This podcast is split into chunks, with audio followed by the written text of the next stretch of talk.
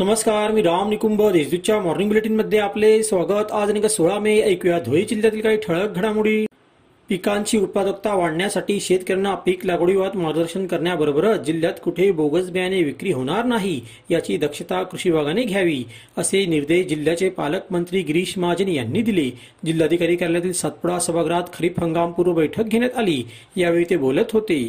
मुख्य जलवाहिनीवर बेकायदेशीर नळ कनेक्शन घेतल्यांना पाच पट पाणीपट्टी आकारणी करण्याचा निर्णय मनपात घेण्यात आला. सद्यस्थितीत धुळे शहरात पाणीपुरवठा नियोजन विस्कळीत झाले आहे.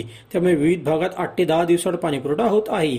यावत महापौर प्रतिभा चौधरी यांनी आढावा बैठक घेतली. त्यात विविध निर्णय घेण्यात आले.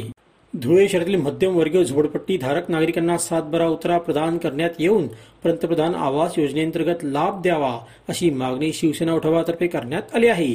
याबाबत आयुक्त देविदास टेकाळे महापौर प्रतिभा चौधरी यांना निवेदन देऊन चर्चा करण्यात आली. धुळे शहरातील चर्चगाव रोड चौफुलीजवळील साईन बोर्डावरील नाव बदलल्याचे मनपा सभागृह नेत्याला चांगलेच मागात पडले आहे. औरंगाबाद नाव काढून तेथे छत्रपती संभाजीनगर असे नाव टाकून सार्वजनिक मालमत्तेचे विद्रुपत्वरण केले. म्हणून मनपा सभागृह नेते राजेश पवार यांच्यावर मोहाडी पोलिसात गुन्हा दाखल करण्यात आला आहे. धुळेतील स्थानिक गुन्हे शाखा ऍक्शन मोडवर असून त्यांच्या पथकाने दोन गुन्ह्यांचा छडा लावला आहे. चिमठाणेवरून ट्रॅक्टरसह ट्रॉली चोरी करणाऱ्या चोरट्याला साडे साडेचार लाखांच्या मुद्देमालासह ताब्यात घेतली. तर साक्री रोडवरील विद्युत मंडळाच्या पोलवरून सी चॅनल चोरी प्रकरणातही दोघांना जेरबंद केली. त्यांच्याकडूनही त्रेपन्न जणांचे साहित्य जप्त करण्यात आले. धुळे शहरातील मध्यमवर्ती बस स्थानकात चोरट्यांनी कहर केला आहे. आज दिनांक पंधरा रोजी सकाळी तब्बल तीन महिलांच्या सोनपत चोरट्यांनी लंपास केल्या त्यामुळे महिलांमध्ये भीतीचे वातावरण निर्माण झाले आहे. या प्रकरणी शहर पोलिसात विविध गुन्हे दाखल झाले आहेत.